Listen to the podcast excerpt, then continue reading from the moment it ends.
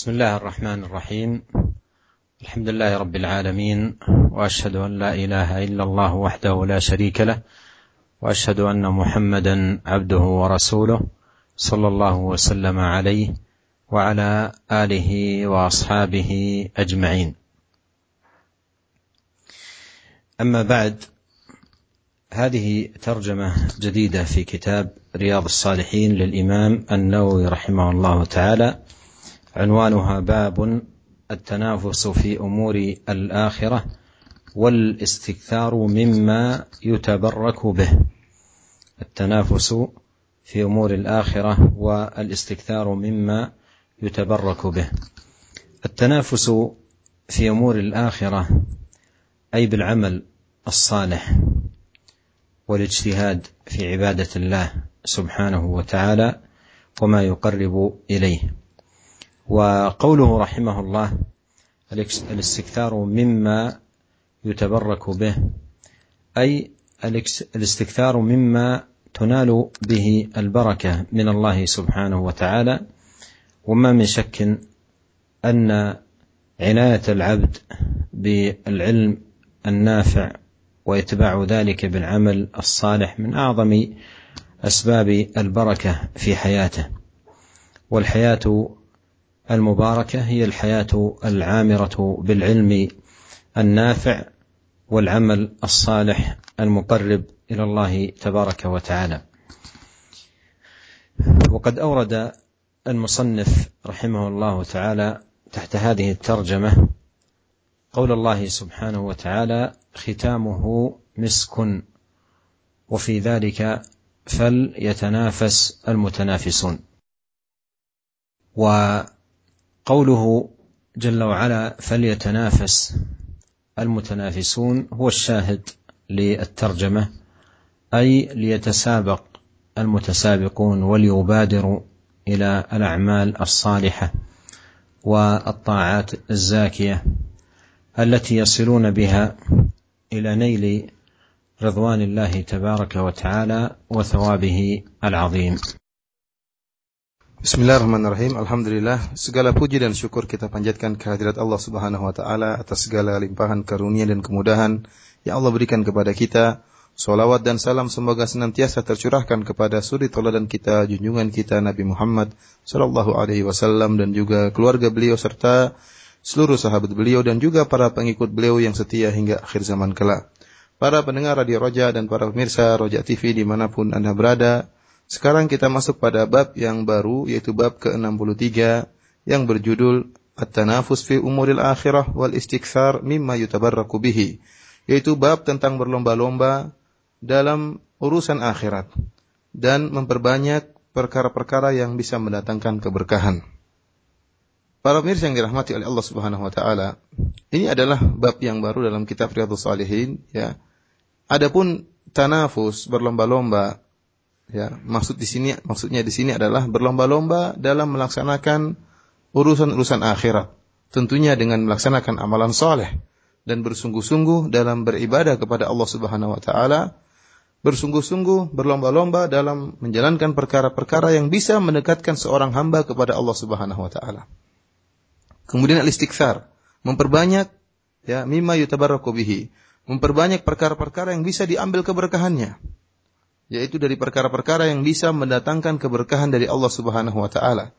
Dan tentunya tidak ada keraguan lagi bahwasanya perhatian seorang hamba terhadap ilmu, menuntut ilmu, kemudian diikuti dengan amal.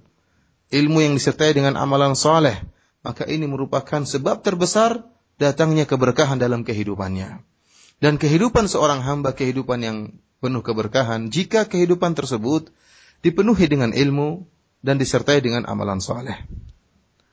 Dalam bab ini, Al-Imam Nawawi rahimahullah membuka babnya dengan firman Allah Subhanahu wa taala, "Wa fi dzalika falyatanafasil mutanafisun."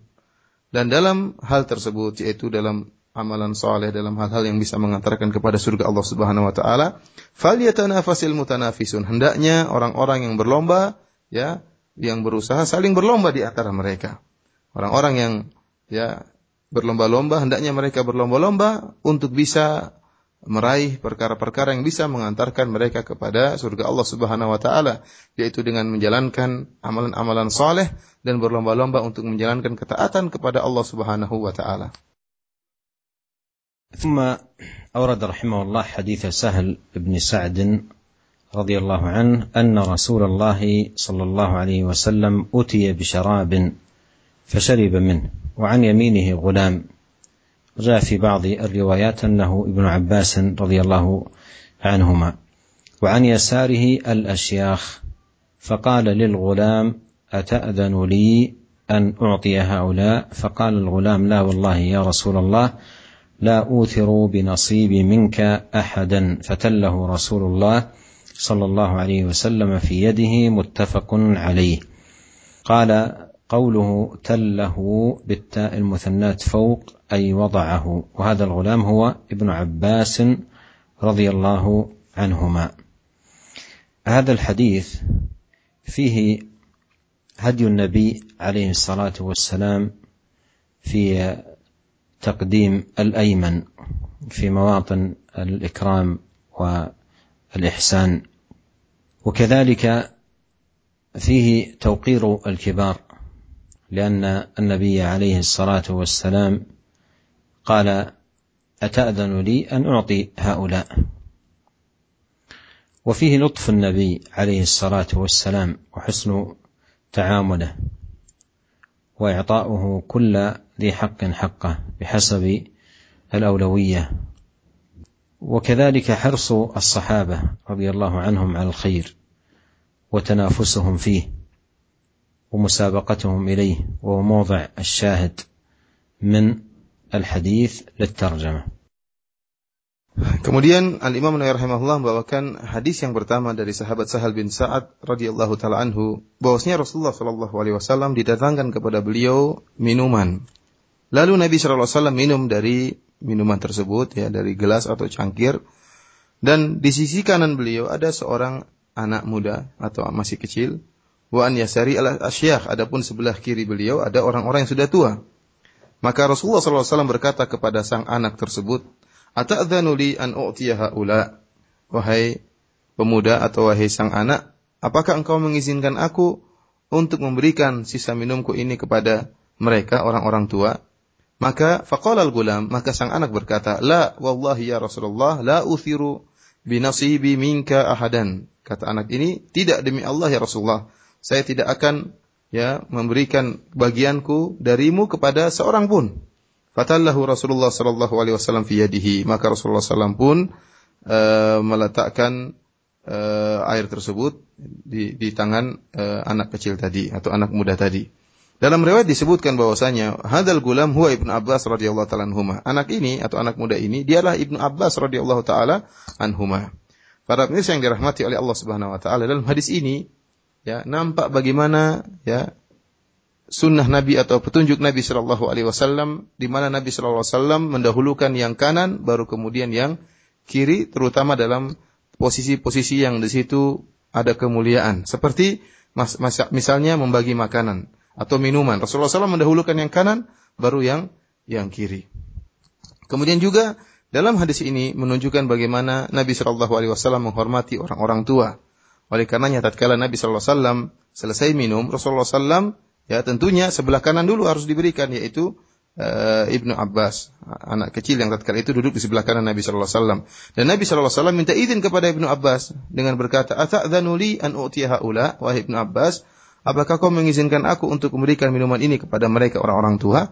Ini menunjukkan Nabi sallallahu alaihi wasallam menghormati mereka. Akan tapi ternyata Ibnu Abbas tidak tidak uh, mengizinkan ya karena dia ingin mendapatkan keberkahan dari Nabi Shallallahu Alaihi Wasallam. Dan dari dalam hadis ini juga nampak bagaimana lemah lembutnya Nabi Shallallahu Alaihi Wasallam, bagaimana baiknya muamalah Nabi Shallallahu Alaihi Wasallam bahkan terhadap anak kecil seperti Ibn Abbas radhiyallahu taala dan Nabi Shallallahu Alaihi Wasallam berikan setiap yang punya hak Rasulullah berikan berikan haknya sesuai dengan mana yang lebih utama. Oleh karenanya Rasulullah SAW minta izin dulu kepada Ibnu Abbas karena dia yang lebih berhak untuk mendapatkan minuman karena dia duduk di posisi sebelah kanan Nabi Shallallahu Alaihi Wasallam. Dan yang menjadi perhatian kita dalam hadis ini bagaimana semangat sahabat dalam mencari keberkahan, dalam mencari keutamaan sehingga Ibnu Abbas radhiyallahu taala tidak mengizinkan untuk diberikan sisa minuman Nabi SAW kepada orang sebelum dia. Dia lebih dahulu karena dia yang ingin langsung mendapatkan ya keberkahan dari Nabi SAW lebih dulu untuk mendapatkannya. ثم أورد رحمه الله تعالى حديث أبي هريرة عن النبي صلى الله عليه وسلم قال بينما أيوب عليه السلام يغتسل عريانا فخر عليه رجل جراد من ذهب فجعل أيوب يحثي في ثوبه فناداه ربه يا أيوب ألم أكن أغنيتك عما ترى؟ قال بلى وعزتك ولكن لا غنى بي عن بركتك. رواه البخاري. وقوله رجل جراد من ذهب المراد أنها قطع من الذهب على هيئة الجراد آه، شكلا وكثره.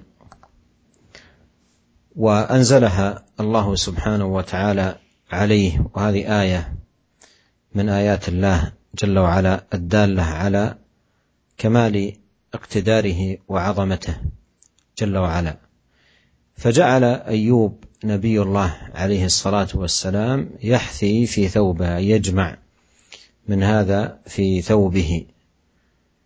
فناداه ربه يا أيوب ألم أكن أغنيتك عما ترى؟ أي مننت عليك بما يكفيك ويغنيك عن هذا الذهب الذي قمت تجمعه. قال بلى وعزتك ولكن لا غنى بي عن بركتك. لا غنى بي عن بركتك. وهذا فيه الاستكثار من الخير ولا سيما من آه، يجمع آه، المال من حله ويصرفه أيضا في حله متقربا بذلك إلى الله سبحانه وتعالى فيكون باب خير عليه في نفقته وبذله واستعماله لهذا المال في طاعة الله سبحانه وتعالى. ولهذا سيتبع المؤلف رحمه الله تعالى هذه الترجمة بترجمة تتعلق بهذا المعنى وهو الغني الشاكر الذي يأخذ المال من وجوهه الصحيحة ويصرفه في الوجوه المشروعة. مما يكون له بذلك عند الله الثواب العظيم Kemudian Al-Imam An-Nawawi rahimahullah membawakan hadis yang kedua, yaitu hadis penutup dari bab ini dari sahabat Abu Hurairah radhiyallahu taala anhu dari Nabi sallallahu alaihi wasallam Rasulullah SAW bersabda, tatkala Nabi Ayub alaihissalam sedang uh, mandi dalam keadaan tidak berpakaian, fakharra alaihi rijlu jaradun min dhahab. Tiba-tiba jatuh kepadanya yaitu uh, potongan-potongan emas dalam bentuk dalam bentuk belalang. Ya, maka faja'ala Ayyubu yahfi fi thawbihi. Maka Nabi Ayub alaihissalam segera mengumpulkan potongan-potongan emas tersebut di bajunya. Kemudian tiba-tiba fanadahu rabbuhu Allah Subhanahu wa taala kemudian berkata kepada Ayub, "Wahai Ayub, alam akun agnaituka amma tara? Bukankah aku telah memberikan engkau kecukupan sehingga kau tidak perlu dengan apa yang kau kumpulkan itu?" Maka Nabi Ayub berkata, "Bala, tentu ya Allah engkau telah berikan kecukupan kepadaku. Wa izzatika walakin la ghina bi an barakatika." Tentu ya Allah demi keperkasaan engkau engkau telah memberikan aku kecukupan, akan tapi aku sama sekali tidak pernah merasa cukup dari keberkahan yang engkau berikan kepadaku. Hadis ini hadis yang diriwayatkan oleh Imam Bukhari dalam sahihnya. Para pendengar dan para pemirsa yang dirahmati oleh Allah Subhanahu wa taala, yang dimaksud dengan rijlu jaradun yaitu potongan-potongan emas yang dalam bentuk e, belalang yang diturunkan oleh Allah Subhanahu wa taala kepada Nabi Ayub tatkala beliau sedang sedang mandi. Yang ini merupakan salah satu daripada ayat dari mukjizat-mukjizat Allah Subhanahu wa taala. Allah Subhanahu wa taala Maha mampu dan maha kuasa sehingga mampu menurunkan emas kepada Nabi Ayub dalam bentuk belalang tersebut. Maka tatkala Nabi Ayub alaihissalam melihat potongan-potongan emas tadi, maka beliau pun segera mengumpulkan emas-emas tadi di pakaian beliau maka dipanggillah oleh Allah Subhanahu wa taala wahai Ayub bukankah aku telah mencukupkan engkau sehingga kau tidak butuh dengan apa yang kau lihat tadi kenapa kau engkau mengumpulkan potongan-potongan emas tadi ya akan tapi Nabi Ayub alaihissalam menjawab benar ya Allah engkau telah mencukupkan aku demi keperkasaan engkau. Engkau telah mencukupkan aku akan tapi aku tidak pernah merasa cukup dari keberkahan engkau. Artinya emas yang Allah turunkan adalah keberkahan dari Allah Subhanahu wa taala. Maka Nabi Ayub alaihissalam tetap berusaha untuk mengumpulkan ya ya harta yang Allah turunkan dari Allah Subhanahu wa taala. Dalam hadis ini nampaklah bagaimana semangat e, memberi motivasi kepada kita untuk memperbanyak kebaikan, terutama tatkala seorang mengumpulkan harta dari jalan-jalan yang halal kemudian dia ya menyalurkan harta tersebut atau dia gunakan harta tersebut pada jalan-jalan yang halal dalam ketaatan kepada Allah Subhanahu wa taala. Seorang berusaha untuk berbanyak harta jika dikumpulkan dari harta yang halal, dari jalan yang halal dan digunakan pada jalan yang halal. Oleh karenanya Imam Nawawi rahimahullah setelah bab ini beliau menyebutkan tentang bab tentang seorang yang kaya dan bersyukur ya karena berkaitan dengan hadis terakhir yang kita sebutkan ini yaitu orang yang dia kaya raya mengumpulkan harta dari jalan-jalan yang baik kemudian dia gunakan kepada jalan-jalan yang baik pula. قال رحمه الله تعالى باب فضل الغني الشاكر وهو من اخذ المال من وجهه وصرفه في وجوهه المامور بها هذه الترجمه ايها الاخوه المستمعون عقدها رحمه الله تعالى لبيان عظيم فضل الغني الشاكر. والغني هو الذي أعطاه الله سبحانه وتعالى مالا يستغني به وأكرمه بهذا المال. والشاكر هو الذي أخذ المال من وجهه الصحيح أي لم يدخل المال على نفسه عن غش أو عن ربا أو عن سرقة أو غير ذلك من الوجوه المحرمة. وصرفه في وجوهه المأمور بها. صرف المال في وجوه المأمور بها أي لم يصرفه في شيء محرم أو شيء نهى الله سبحانه وتعالى عنه بل أعطى آه، ما أمره الله سبحانه وتعالى أن يعطيه من هذا المال من زكاة مفروضة أو كفارات أو نفقات أو صدقات أو غير ذلك مما آه، أمر به. فهذا غني شاكر وثوابه عند الله سبحانه وتعالى عظيم. وقد اختلف العلماء رحمهم الله بل أفرد ذلك في بالتصنيف. أيهم أفضل الغني الشاكر أو الفقير الصابر؟ الغني الشاكر أو الفقير الصابر. يقول ابن القيم رحمه الله سألت شيخ الإسلام ابن تيمية رحمه الله عن هذه المسألة. فقال الأفضل منهما الأتقى لله. فقلت له إن كانوا في التقوى سواء قال هم في الأجر سواء. وذلك أيها الإخوة المستمعون أن الغني أدى العبودية المطلوبة منه. وهي الشكر. والفقير أدى العبودية المطلوبة منه وهي الصبر. ففاز كل منهما بأداء العبودية التي أمر بها. وقد قال عليه الصلاة والسلام عجبا لأمر المؤمن إن أمره كله خير. إن أصابته سراء شكر فكان خيرا له. وإن أصابته ضراء صبر فكان خيرا له Para pemirsa yang dirahmati oleh Allah Subhanahu wa taala, kemudian Al Imam Nawawi rahimahullah membawakan sebuah bab yang baru yaitu bab yang nomor 64, bab tentang fadl ghani syakir tentang keutamaan seorang yang kaya yang bersyukur kepada Allah Subhanahu wa taala. Siapa al-ghaniyyu syakir, orang yang kaya dan bersyukur? Wa huwa man akhadha al-mala min wajhihi wa sarafahu fi wujuhi al-ma'muri biha. Itu seorang yang dia mengambil harta dengan cara yang benar dan dia pun menyalurkan harta tersebut atau menggunakan harta tersebut pada jalan-jalan yang diperintahkan Allah Subhanahu wa taala kepadanya. Para mirsa yang dirahmati oleh Allah Subhanahu wa taala, Terjemah ini atau judul ini di, uh, dibuat oleh Al-Imam Nawawi rahimahullah untuk menjelaskan tentang betapa besar keutamaan seorang yang kaya dan bersyukur. Ya, seorang kaya yaitu orang yang Allah berikan kepada dia harta yang banyak sehingga dia merasa cukup, tidak butuh dengan yang lainnya. Dia sudah punya harta yang yang banyak. Dan orang yang bersyukur yaitu seorang yang dia mengambil harta dengan cara yang benar. Tidak ada cara-cara yang diharamkan oleh Allah Subhanahu wa taala. Dia tidak mengumpulkan harta dengan cara mencuri, dengan cara riba atau dengan cara menipu, tidak. Ya, dia tetapi dengan cara yang halal. Kemudian dia menggunakan harta tersebut, dia salurkan harta tersebut pada jalan-jalan yang benar, ya jalan-jalan yang Allah Subhanahu wa taala merintahkan kepada dia. Apakah dia keluarkan hartanya tersebut dengan membayar zakat atau dengan sedekah atau dengan memberi nafakat, memberi infak atau memberi nafkah atau membayar kafarah, ya. Harta-harta dia gunakan, dia salurkan kepada cara-cara yang diperintahkan oleh Allah Subhanahu wa taala. Orang yang seperti ini akan memperoleh pahala yang besar di sisi Allah Subhanahu wa taala. Oleh karenanya para ulama telah berselisih mana yang lebih afdal, yang lebih utama. Apakah seorang kaya yang bersyukur ataukah seorang yang miskin yang bersabar? Bahkan telah ditulis tulisan khusus ya, ya buku-buku khusus tentang masalah ini. Al-Imam Ibnu Qayyim rahimahullah pernah berkata, Aku bertanya kepada guruku Syekhul Islam Ibnu Taimiyah rahimahullah tentang masalah ini. Maka mana yang lebih afdal? Apakah yang kaya yang bersyukur ataukah yang miskin yang bersabar? Maka Ibnu Taimiyah rahimahullah mengatakan, yang paling afdal di antara mereka berdua yaitu atqalillah, yang paling bertakwa kepada Allah Subhanahu wa taala. Aku bertanya lagi kata Ibnu Qayyim rahimahullah, "Wahai guruku, bagaimana kalau mereka berdua sama dalam ketakwaannya?" Maka kata Ibnu Taimiyah rahimahullah, "Hum fil ajri sawa."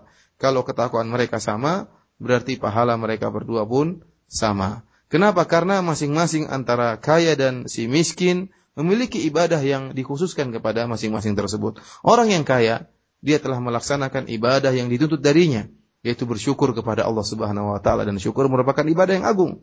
Dan orang yang miskin juga dituntut melaksanakan suatu ibadah yang khusus bagi dia, yaitu bersabar. Dan bersabar juga merupakan ibadah yang agung. Oleh karenanya Nabi SAW pernah bersabda, Ajaban di amril mu'min, inna amrahu kullahu khair. Ya, sungguh menakjubkan perkara seorang mukmin. Seluruh perkaranya adalah baik. Ya, jika dia mendapatkan kesenangan, ya maka dia bersyukur fakana khairallah maka dia pun itu yang terbaik bagi dia wa in ashabathu dharra dan jika dia ditimpa dengan kesulitan sabar maka dia bersabar fakana khairallahu maka ini pun yang terbaik baginya ثم أورد رحمه الله قول الله سبحانه وتعالى فأما من أعطى واتقى وصدق بالحسنى فسنيسره لليسرى قوله جل وعلا فأما من أعطى. المراد بالعطاء أي فعل العبادات التي أمر بها سواء منها العبادات البدنية مثل الصلاة والصيام أو العبادات المالية مثل الزكاة وأنواع الصدقات والكفارات والنفقات. أو المركب منهما مثل الحج والعمرة. وقوله واتقى أي اتقى المحرمات وتجنب المنهيات وابتعد عن المحرمات. وقوله وصدق بالحسنى أي صدق بلا إله إلا الله التي هي أحسن الكلمات وما اشتملت عليه من العقائد. الصحيحة التي عليها قيام هذا الدين. فسنيسره لليسرى أي من كان كذلك فإن جزاءه أن الله سبحانه وتعالى يسهل عليه أمره ويجعل أموره ميسرة له وماضية إلى الخير والبركة والتسديد وذلك لأنه جاء بالأسباب التي ينال بها التيسير Kemudian Al Imam rahimahullah membawakan uh, ayat yang pertama yaitu Allah Subhanahu wa taala berfirman dalam surat dalam surat Al-Lail, "Fa amma man a'ta wattaqa." Adapun seorang yang memberi dan bertakwa, wa saddaqa bil husna dan membenarkan uh, janji yang benar, janji kebaikan, fasanu yassiruhu lil yusra, maka kami akan memudahkan dia kepada kebaikan. Uh, para pendengar yang dirahmati oleh Allah Subhanahu wa taala, yang dimaksud dengan fa'amma man a'ta, adapun orang yang uh, memberikan atau maksudnya di sini adalah uh, pemberian di sini adalah melakukan ibadat. yang diperintahkan oleh Allah Subhanahu wa taala. Apakah ibadah tersebut adalah ibadah e, badaniyah yang berkaitan dengan tubuh kita seperti sholat, kemudian puasa, ataukah ibadah yang berkaitan dengan harta seperti bayar zakat, kemudian sodaka, nafkah, kemudian bayar kafar, atau ibadah yang menggabungkan keduanya antara antara ibadah badan dan ibadah harta seperti haji dan umrah. Intinya yang dimaksud dengan ayat ini adalah adapun orang yang beribadah kepada Allah Subhanahu wa taala. Apakah ibadah badan, apakah ibadah harta ataukah ibadah badan dan harta? Wattaqa kemudian dia bertakwa yaitu dia menjauhi perkara-perkara yang diharamkan oleh Allah Subhanahu wa taala, perkara-perkara yang dilarang oleh Allah Subhanahu wa taala. Wa bil husna dan membenarkan uh, uh, suatu yang baik yaitu disebutkan oleh Syekh bahwasanya membenarkan la ilaha illallah. Membenarkan la ilaha illallah dan akidah-akidah yang terkandung dalam la ilaha illallah dibenarkan oleh dia. Akidah-akidah dalam agama yang terkandung dalam la ilaha illallah. Maka kata Allah Subhanahu wa taala, "Fasayunas fasanuyassiruhu lil yusra." Maka kami akan memudahkan urusannya. Kami akan ya menjadikan perkara-perkara dia mudah untuk dia kerjakan. Kenapa? Karena dia telah membenarkan la ilaha illallah dan telah melaksanakan ibadah yang diperintahkan oleh Allah Subhanahu wa taala dan menjauhi larangan Allah Subhanahu wa taala.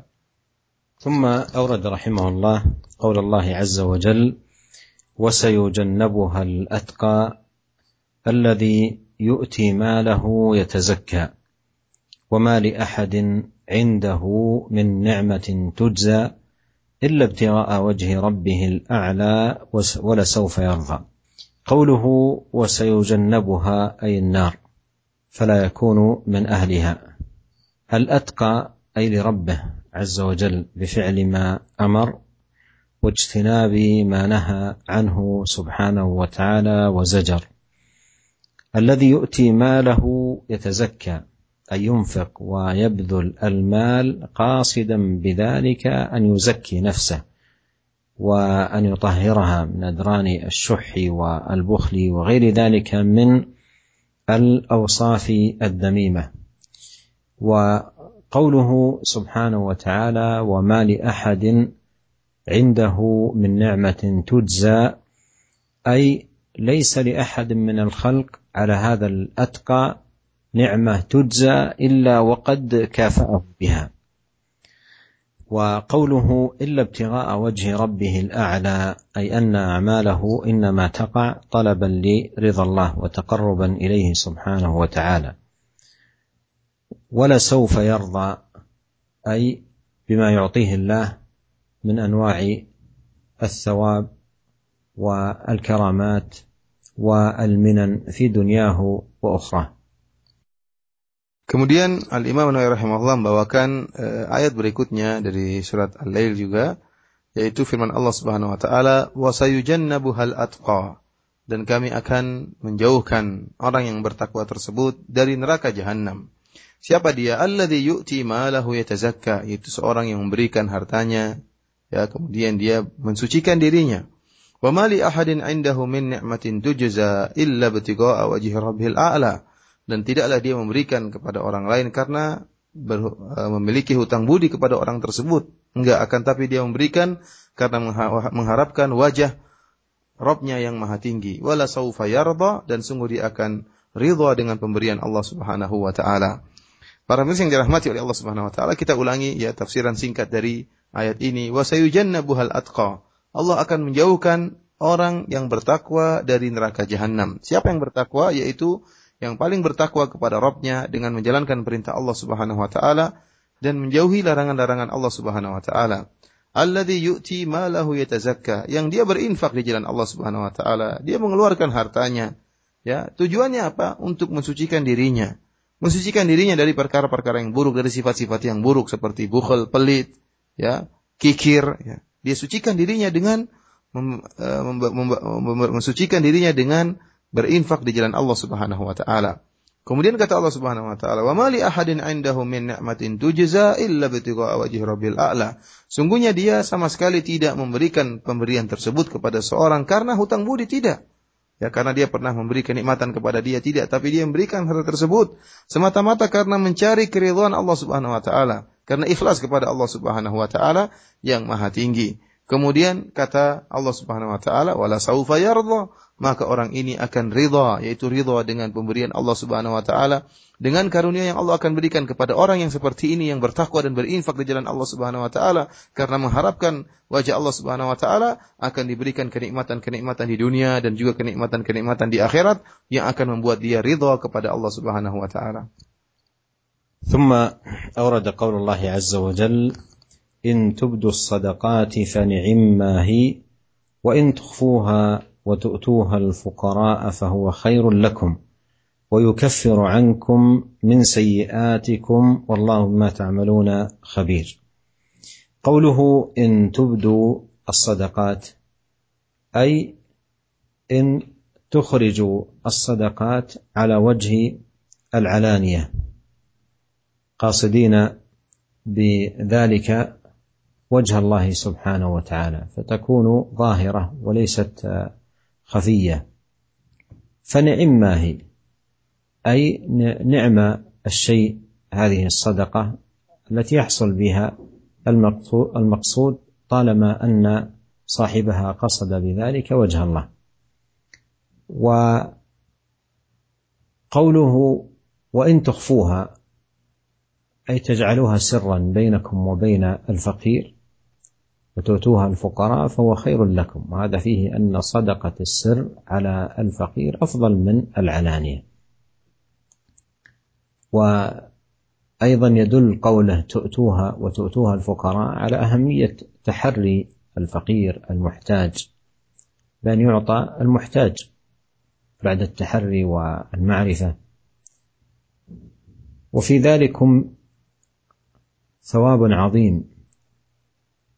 قال وتؤتوها الفقراء فهو خير لكم ويكفر ويكفر عنكم من سيئاتكم ويكفر عنكم من سيئاتكم. ففيه أن الصدقات كفارات للسيئات ومن موجبات المغفرة. وختم الله سبحانه وتعالى الآية بقوله والله بما تعملون خبير. أي خبير بأعمالكم كلها من خير أو شر طاعه أو معصيه ما كان قليلا منها أو كان كثيرا والمراد انه يثيب العامل على عمله ويجزيه على سعيه Kemudian Al Imam Nawawi rahimahullah membawakan uh, ayat berikutnya dari surat Al-Baqarah. Allah Subhanahu wa taala berfirman, "In tubudus shadaqati fa ni'mahi." Jika kalian menampakkan sedekah yang kalian berikan, maka itulah yang terbaik. Maka itu baik. Wa in tukhfuha wa tu'tuha al-fuqara fa huwa khairul lakum. Akan tapi jika kalian menyembunyikan sedekah tersebut dan kalian berikannya kepada orang-orang fakir, maka itu lebih baik lagi bagi kalian. Wa yukaffiru ankum min sayyi'atikum dan Allah akan menghapuskan dosa-dosa kalian dari kalian. Wallahu bima ta'maluna khabir dan sungguhnya Allah Subhanahu wa taala Maha mengetahui apa yang kalian kerjakan. Para pemirsa yang dirahmati oleh Allah Subhanahu wa taala, maksud dari ayat ini ya dorongan untuk bersedekah, untuk menggunakan harta pada jalan-jalan yang diperintahkan oleh Allah Subhanahu wa taala. Sedekah bisa dilakukan dengan terang-terangan, ya dengan dilihat oleh banyak orang yang jelas dengan syarat seorang mengharapkan wajah Allah Subhanahu wa taala. Meskipun sedekahnya nampak dilihat oleh orang lain, akan tapi dia benar-benar mengharapkan wajah Allah Subhanahu wa taala, maka itu kata Allah Subhanahu wa taala, fa ni'mahi, maka itu baik, ya. Sampai pada maksudnya harta tersebut sampai kepada orang miskin dengan syarat sang orang yang bersedekah tadi dia bersedekah dengan mengharapkan wajah Allah Subhanahu wa taala. Kemudian Allah Subhanahu wa taala mengatakan wa in tukhfuha wa tu'tuha al-fuqara fa huwa khairul lakum. Dan jika kalian menyembunyikan sedekah tadi, wa tu'tuha al-fuqara dan kalian berusaha mencari orang-orang yang memiliki hajat, orang-orang yang butuh, Orang-orang fakir yang butuh dicari. Ya, tidak diberikan sedekah kepada sembarang orang, tapi dicari mana yang miskin, yang butuh, kemudian diberikan dengan dengan diam-diam tidak dilihatkan diperlihatkan oleh banyak orang, maka kata Allah Subhanahu wa taala, "Fahuwa khairul lakum", maka ini yang terbaik. Ini dalil bahwasanya memberikan sedekah secara diam-diam ya, langsung kepada fakir miskin dengan mencari siapa yang miskin, siapa yang butuh, itu lebih baik daripada sedekah yang diberikan secara terang-terangan diketahui oleh banyak orang. Dan orang yang bersedekah baik secara terang-terangan maupun secara sembunyi-sembunyi, maka mereka akan mendapatkan pahala yang besar dari Allah Subhanahu wa taala. Oleh karenanya Allah mengatakan wa yukaffiru ankum min sayyiatikum. Allah akan menghapuskan dosa-dosa kalian. Ini dalil bahwasanya sedekah itu merupakan kafarah li sayyiat. Sedekah itu akan menghilangkan dosa-dosa, ya, akan menghapuskan dosa-dosa. Kemudian kata Allah Subhanahu wa taala menutup ayat ini, "Wallahu bima ta'maluna khabir." Sungguhnya Allah Maha mengetahui apa yang kalian lakukan. Itu Allah Subhanahu wa taala mengetahui seluruh amal perbuatan kalian, seluruhnya, tidak ada yang tersembunyi di sisi Allah Subhanahu wa taala. Baik perbuatan baik ataupun perbuatan buruk, baik ketaatan maupun kemaksiatan, baik perbuatan tersebut banyak maupun sedikit, seluruhnya Allah Maha mengetahuinya. Dan jika Allah mengetahuinya, Allah akan berikan balasan kepada hamba-hambanya. Sedikit pun amalan yang dilakukan, sedikit sedekah pun yang dilakukan akan diberi ganjaran oleh Allah Subhanahu wa taala. ثم ختم هذه الآيات بقول الله سبحانه وتعالى لن تنالوا البر حتى تنفقوا مما تحبون وما تنفقوا من شيء فإن الله به عليم وهذه الآية التي ختم بها رحمه الله هذه الآيات الكريمات فيها حث للعباد على البذل والإنفاق في وجوه الخير. فقوله سبحانه لن تنالوا البر أي لن تدركوه حتى تكونوا بهذه الصفة حتى تنفقوا مما تحبون. وهذا يتناول أنواع النفقات ولا سيما نفيس الأموال والحبيب منها إلى القلوب. فيقدمه في سبيل الله مقدما محبة الله على محبة المال. فيقدمه ويبذله طلبا لمرضاة الله سبحانه وتعالى وطلبا لنيل ثوابه سبحانه وتعالى. وقوله وما تنفق من شيء هذا قيد احترز فيه من أن النفقات من الأشياء القليلة والأمور اليسيرة قد يظن الظان أنها لا تنفع بناء على قوله لن تنالوا البر حتى تنفقوا مما تحبون. فأتبع ذلك بقوله وما تنفقوا من شيء.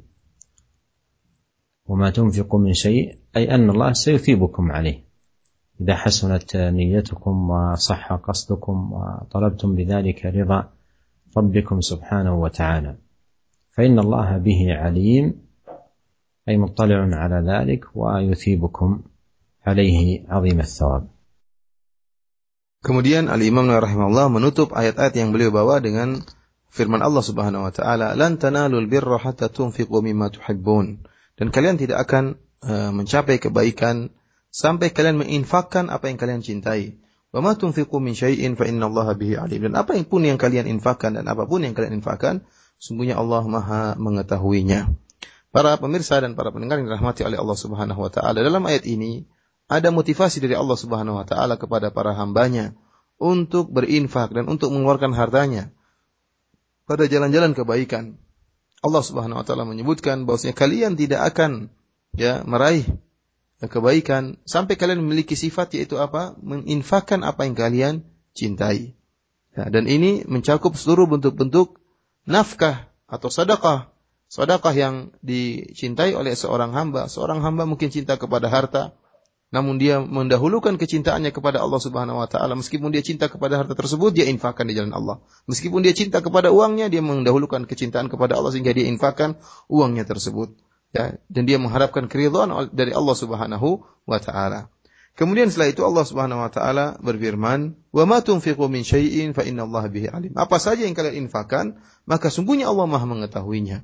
Ayat yang beri, uh, firman Allah yang berikutnya ini dalam rangka untuk menghilangkan persangkaan yang salah. Mungkin seorang tatkala membaca firman Allah, kalian tidak akan meraih kebaikan sampai kalian menginfakkan apa yang kalian cintai, sehingga timbul perasaan bahwasanya kalau kita menginfakkan sesuatu yang mungkin nilainya kurang, tidak akan bermanfaat, tidak benar. Allah mengatakan, "Wa ma tunfiqu min syai'in fa innallaha bihi alim." Apa saja yang kalian infakkan, banyak ataupun sedikit, Allah Maha mengetahuinya dan Allah akan membalasnya jika kalian berinfak karena Allah Subhanahu wa taala. ثم قال رحمه الله في ختام هذه الآيات والآيات في فضل الإنفاق في الطاعات كثيرة معلومة. وينبه بذلك رحمه الله أنه إنما أورد بعض الآيات وشيئا قليلا منها وإلا فإن الآيات التي وردت في هذا المعنى في القرآن كثيرة حثا على الإنفاق والبذل في وجوه الخير ابتغاء وجه الله وطلب مرضاته سبحانه Kemudian Al-Imam rahimahullah berkata, "Wal ayatu fi fadlil infaqi fi ta'ati katsiratun ma'lumat." Dan ayat-ayat tentang keutamaan berinfak di jalan-jalan ketaatan sangatlah banyak dan telah diketahui. Artinya Al-Imam rahimahullah menyebutkan apa yang saya sebutkan dari ayat-ayat ini hanyalah sedikit. Masih banyak ayat-ayat yang maknanya seperti ini mendorong atau menjelaskan tentang keutamaan berinfak di jalan Allah Subhanahu wa taala dan mendorong uh, hamba-hamba uh, Allah untuk banyak berinfak di jalan-jalan kebaikan. ثم أورد حديث عبد الله بن مسعود رضي الله عنه قال قال رسول الله صلى الله عليه وسلم لا حسد إلا في اثنتين رجل آتاه الله مالا فسلطه على هلكته في الحق ورجل آتاه الله حكمة فهو يقضي بها ويعلمها متفق عليه وتقدم شرحه قريبا.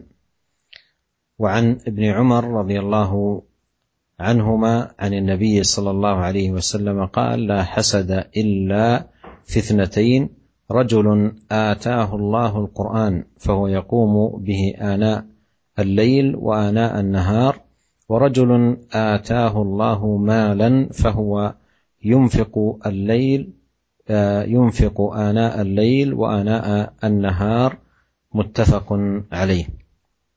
وهذا الحديث أيها الإخوة الكرام هذان الحديثان حديث ابن مسعود وحديث ابن عمر وهما بمعنى واحد.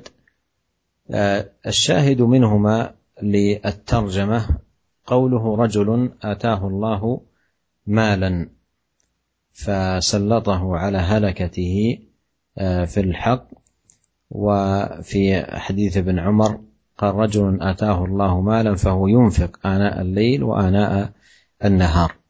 ومثل هذا مثل هذا صاحب المال يغبط على ماله. ولعلنا نذكر أيها الإخوة المستمعون حديث أبي كبشة الذي سبق أن مر معنا في بعض الأبواب التي مرت آه، عند الإمام النووي رحمه الله تعالى وهو أن النبي عليه الصلاة والسلام قال إنما الدنيا لأربعة نفر لأربعة نفر. قال عبد رزقه الله مالا وعلما فويتقي فيه ربه. ويصل فيه رحمه ويعلم لله فيه حقا. فهذا بأفضل المنازل. وعبد رزقه الله علما ولم يرزقه مالا فهو صادق النية يقول لو أن لي مالا لعملت بعمل فلان فهو بنيته فأجرهما سواء. إلى آخر الحديث. فقوله عليه الصلاة والسلام فأجرهما سواء يفيد أن من لا مال عنده إذا غبط صاحب المال وكان صادقا مع الله أنه لو آتاه الله مالا مثل فلان لأنفق مثله فأجره آه، مثل أجره. على هذه النية الصحيحة الصادقة التي قامت في قلبه وهذا فضل الله فضل الله سبحانه وتعالى يمن به على من شاء من عباده Kemudian Al-Imam rahimahullah membawakan dua hadis yang maknanya sama. Yang pertama dari Abdullah bin Mas'ud radhiyallahu taala anhu. Beliau berkata Rasulullah SAW bersabda, tidak ada hasad kecuali pada dua orang. Yang pertama adalah seorang yang Allah berikan kepadanya harta, kemudian dia gunakan harta tersebut, dia habiskan harta tersebut pada jalan-jalan kebenaran. Dan yang kedua seorang yang Allah berikan kepadanya ilmu, kepada kepadanya hikmah lalu dia berhukum dengan uh, hikmah tersebut dan dia mengajarkan hikmah tersebut kepada orang lain. Dan uh, penjelasan hadis ini telah lalu. Hadis yang kedua dari Ibnu Umar radhiyallahu taala dari Nabi sallallahu alaihi wasallam di mana Rasulullah SAW bersabda, tidak ada hasad kecuali pada dua orang. Yang pertama seorang yang Allah berikan kepada dia Al-Quran. Maka dia pun mengamalkan Al-Quran tersebut di malam hari dan di siang hari. Dia baca dan juga dia mengamalkannya. Dan yang kedua, seorang yang Allah berikan kepadanya harta. Lalu dia infakkan harta tersebut di siang hari dan juga di malam hari. Para pendengar dan para pemirsa yang dirahmati oleh Allah Subhanahu wa taala, dua hadis ini yaitu hadis Abdullah bin Mas'ud dan hadis Ibnu Umar dua hadis yang memiliki makna yang sama, yang kedua-duanya ya mendorong kita untuk berinfak di jalan Allah Subhanahu wa taala. Dalam dua hadis ini disebutkan yang jadi perhatian kita adalah sabda Nabi SAW tidak ada hasad kepada dua orang. Salah satunya kata kata Nabi SAW yaitu seorang yang diberikan harta oleh Allah Subhanahu Wa Taala kemudian dia habiskan di jalan-jalan kebaikan. Dalam dalam riwayat Ibnu Umar seorang yang diberikan harta oleh Allah Subhanahu Wa Taala kemudian dia infakkan harta tersebut di waktu-waktu malam dan di waktu-waktu siang ya. Oleh karenanya uh, orang yang memiliki harta dengan sifat seperti ini, ini patut untuk dihasadi, untuk kita hasad kepadanya. Dan ini mengingatkan kita kepada hadis Abu Kabsyah ya, di mana Rasulullah Shallallahu alaihi wasallam pernah bersabda, "Innama dunya li arba'ati nafar." Sungguhnya dunia itu milik empat orang. Di awal hadis kata Nabi sallallahu alaihi wasallam yang pertama adalah seorang hamba yang Allah berikan kepadanya harta dan ilmu. Kemudian dia menginfak dan dia bertakwa kepada Allah Subhanahu wa taala. Dengan hartanya tersebut dia bertakwa kepada Allah Subhanahu wa taala, dengan harta tersebut dia menyambung silaturahminya. Kemudian dia mengetahui bahwasanya Allah punya hak yang harus dia tunaikan dengan harta tersebut. Maka orang ini adalah orang yang paling tinggi kedudukannya. Yang kedua, abdun razaqahullahu ilman walam yarzukhu malan. Hamba yang Allah berikan ilmu, namun Allah tidak berikan harta. Fahuwa sadiqun niyah. Akan tapi dia niatnya benar, niatnya tulus. Dan dia berkata, Lau anna li malan la amiltu bi amali fulan. Kalau saya punya harta, maka saya akan berinfak sebagaimana yang dikerjakan oleh hamba yang pertama tadi. Fahuwa biniyatihi fa ajruhu ma sawa. Kata Nabi SAW, maka orang ini, hamba ini, dengan niatnya yang tulus, yang benar kepada Allah Subhanahu Wa Taala, maka dia akan mendapatkan pahala yang sama sebagaimana hamba yang tadi diberi ilmu dan berinfak, diberi harta oleh Allah sehingga berinfak di jalan Allah Subhanahu Wa Taala. Para pemirsa yang dirahmati oleh Allah Subhanahu Wa Taala, perhatikan hadis ini, hadis yang sangat mulia ini. Kata Nabi SAW, Fahuwa biniyatihi fa'ajruhu masawa. Dengan niatnya yang tulus, dia pun mendapatkan pahala sama dengan orang yang memiliki harta tadi yang berinfak.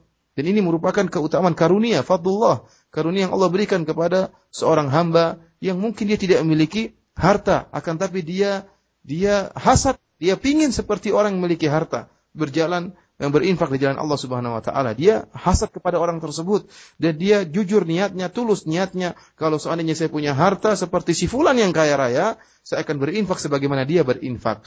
Dan Allah Subhanahu wa taala dengan niatnya yang tulus tersebut akan berikan pahala sebagaimana pahala orang yang kaya berinfak tersebut.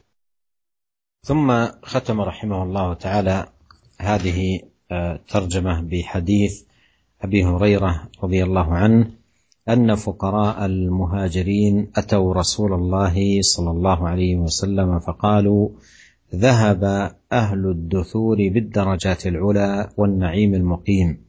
فقال وما ذاك؟ فقالوا يصلون كما نصلي ويصومون كما نصوم ويتصدقون ولا نتصدق ويعتقون ولا نعتق.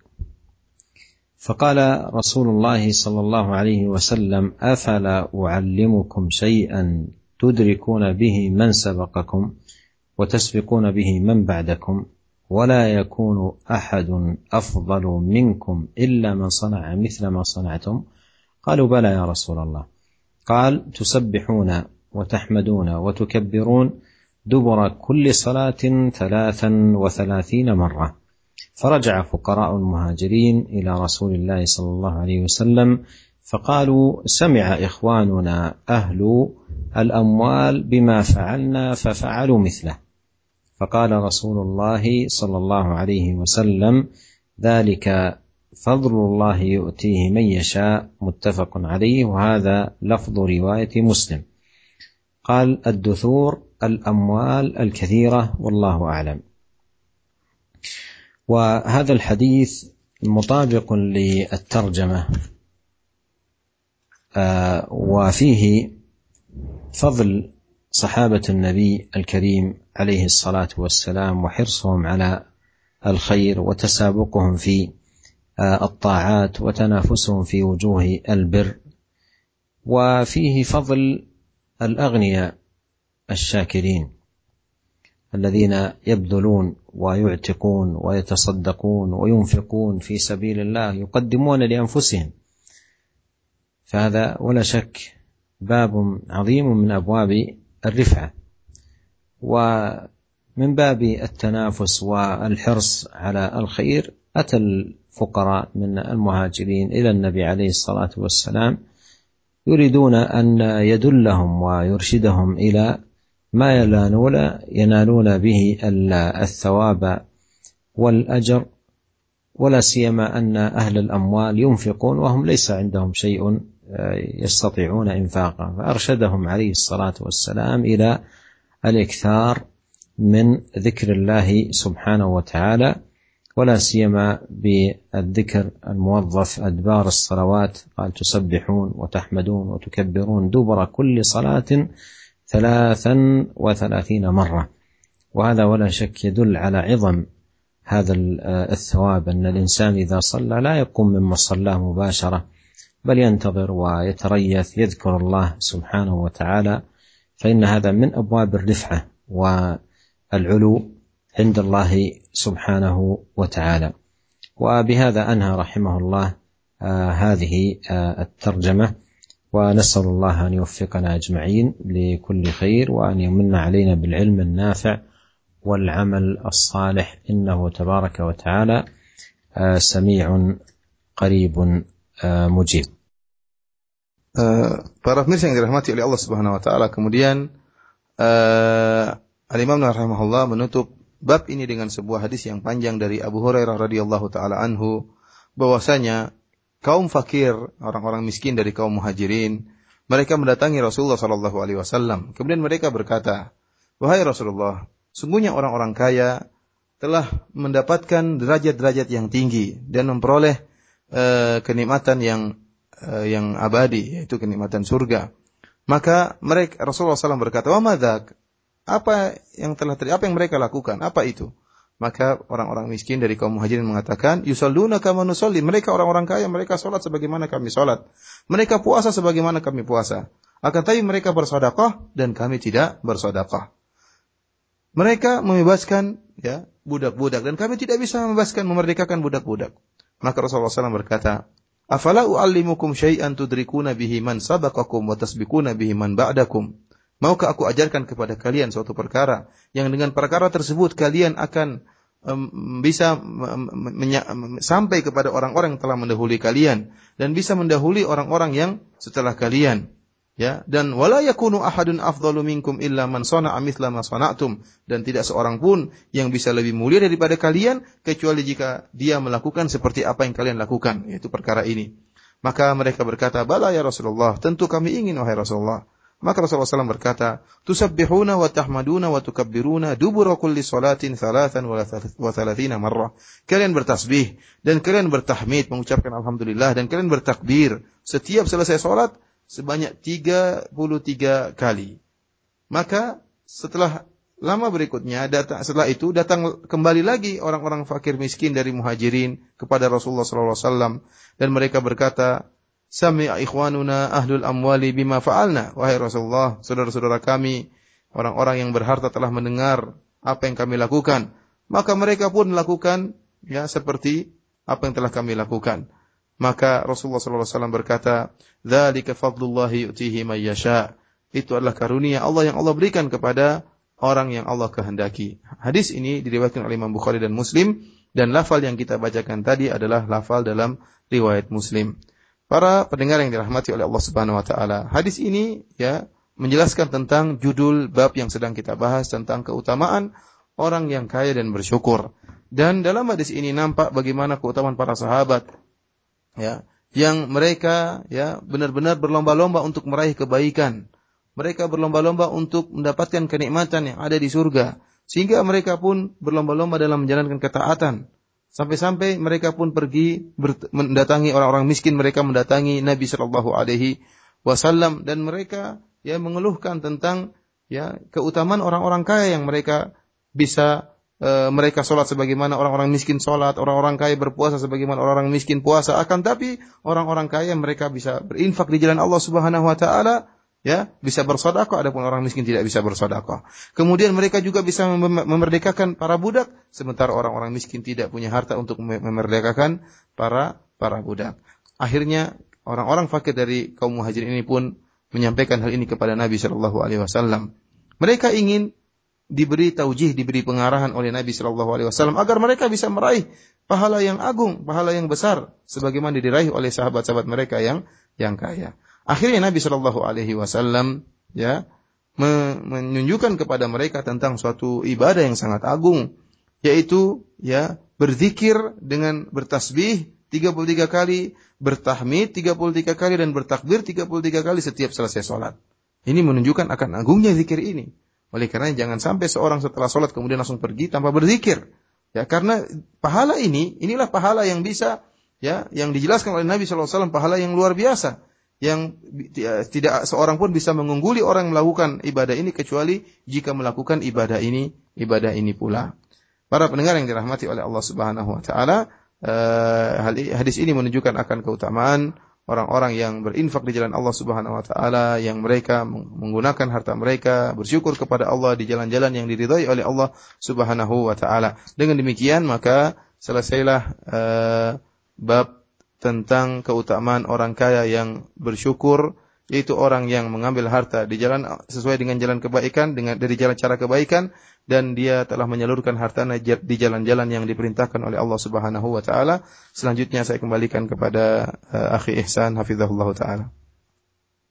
Jazakallah khair kami ucapkan kepada Ustaz Firanda, Bu Abdul Musin eh, Firanda yang telah menerjemahkan kajian dan selanjutnya akan kami angkat beberapa pertanyaan yang masuk ke pesan singkat dan begitu cukup banyak di antara pendengar kita bertanya Assalamualaikum warahmatullahi wabarakatuh. Ya fadilat Syekh Manakah yang lebih utama dari dua keadaan seorang hamba Allah Subhanahu wa taala yang Allah berikan rizki pas-pasan akan tapi dia berniat untuk berinfak akan tapi terkadang niat itu hanya sampai kepada niat hati dan tidak dapat diamalkan secara uh, perbuatan karena banyaknya kebutuhan yang harus dia keluarkan dan yang kedua seorang yang memiliki harta dan dia berinfak mohon penjelasannya jazakallah khair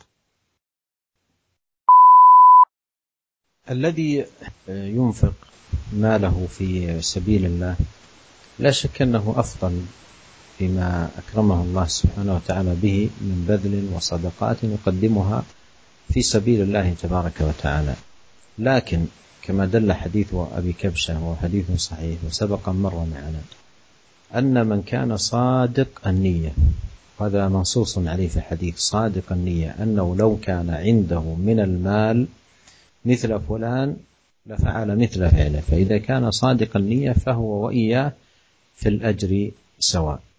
أما أن الإنسان عنده مال وينوي ويتصدق ولا يتصدق فمجرد الإرادة لا تكفي. مجرد الإرادة لا تكفي بل لابد من البذل لكن إن لم يكن عنده مال وكان صادق النية أنه لو كان عنده مال لأنفق مثل ما أنفق فلان فهو وإياه في الأجر سواء Saya menjelaskan bahwasanya orang yang mensedekahkan hartanya di jalan Allah Subhanahu wa taala uh, ini lebih baik tentunya ya dia telah uh, membuat amalan yang untuk dia yang akan bermanfaat bagi dirinya di akhirat kala dia berinfak di jalan Allah Subhanahu wa taala. Akan tapi hadis Abi, Abi Kapsyah, hadis yang sahih yang tadi telah kita jelaskan, yaitu barang siapa yang sadiqun niyah, yang niatnya benar, ya benar-benar tulus untuk benar-benar berinfak. Dia mengatakan kalau seandainya saya punya harta, saya akan berinfak, maka dengan niatnya yang tulus tersebut, dia akan peroleh pahala sebagaimana orang yang benar-benar berinfak. Akan tapi seorang yang punya harta kemudian dia mengatakan saya akan bersedekah, saya akan bersedekah tapi dia tidak bersedekah, maka hanya sekedar ingin ya, hanya niat untuk bersedekah tapi begitu ada harta dia tidak bersedekah tentunya tidak sama. Ya, berbeda dengan orang yang memang dia tidak punya harta dan dia benar-benar tulus niatnya untuk bersedekah. Maka orang seperti ini dia mendapatkan pahala sebagaimana orang yang benar-benar berinfak di jalan Allah Subhanahu wa taala. Khair kami ucapkan kepada Fadilat Syekh wa hadha soal akhir menerjemah fadilati kamal ikhtitam ya Syekh.